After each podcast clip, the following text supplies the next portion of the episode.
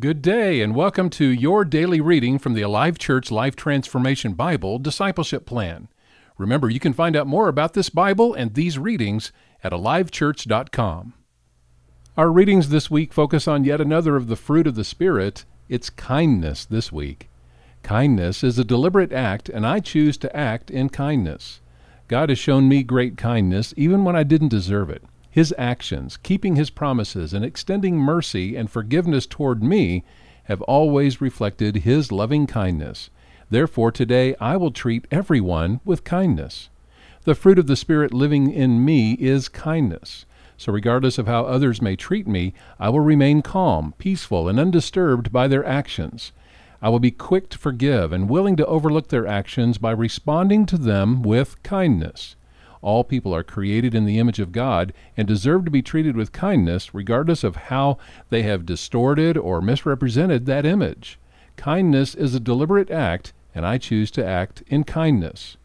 The expression of kindness requires initiative. Thus, I will consider others' needs above my own. As others observe me throughout the day, I will be careful and disciplined in my actions to communicate kindness, for my actions reflect my relationship to Jesus as His follower. Kindness is further proof the Holy Spirit is living in me, for it is a quality and virtue that characterizes Jesus. My choice today is to be kind to everyone. For those who show me kindness, I will respond likewise. For those who choose to hurt me, I will respond Christ-like toward them by speaking words of kindness and blessing. I'm not responsible for what others may do or say to me. I am, however, responsible for how I respond to them.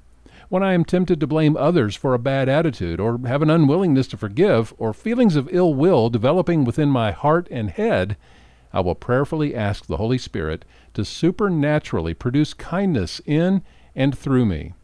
God's principle of sowing and reaping affect all my life. I will sow kindness in response to every situation, be it with actions or words, knowing I will reap much more than I have sown. I will add value to those I love with kindness. I will win over my adversaries with kindness. I will brighten the day of strangers with kindness. I will be an expression of Jesus' love to everyone through kindness. Kindness is a deliberate act, and I choose to act in kindness. Now we're up to day 4 as we talk about kindness this week. It's a fruit of the Spirit. Today it's about my tongue. We focus on James 3:1-12. We'll pick up selected verses there. Be sure you read the entire passage of James 3:1-12. Indeed, we all make many mistakes, for if we could control our tongues, we would be perfect and could also control ourselves in every other way. We can make a large horse go wherever we want by means of a small bit in its mouth, and a small rudder makes a huge ship turn wherever the pilot chooses to go, even though the winds are strong. In the same way, the tongue is a small thing that makes grand speeches, but a tiny spark can set a great forest on fire.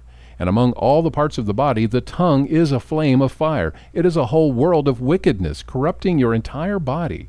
It can set your whole life on fire, for it is set on fire by hell itself.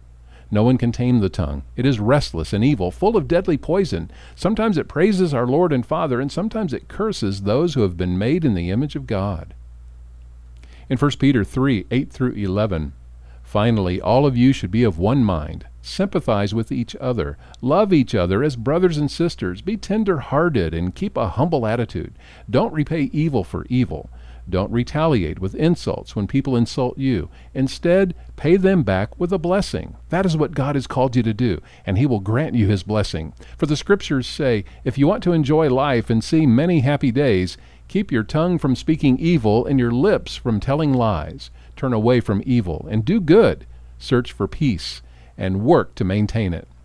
Our memory verse this week is 2 Corinthians 6:6. We prove ourselves by our purity, our understanding, our patience, our kindness, by the Holy Spirit within us, and by our sincere love. Some of today's verse readings come from longer passages for that day's reading. We encourage you to look them up in your Bible so you can get the complete thought contained in them. The Alive Church Life Transformation Bible contains all these readings and the verses. If you don't have one, drop us an email, office@alivechurch.com. Have a terrific day.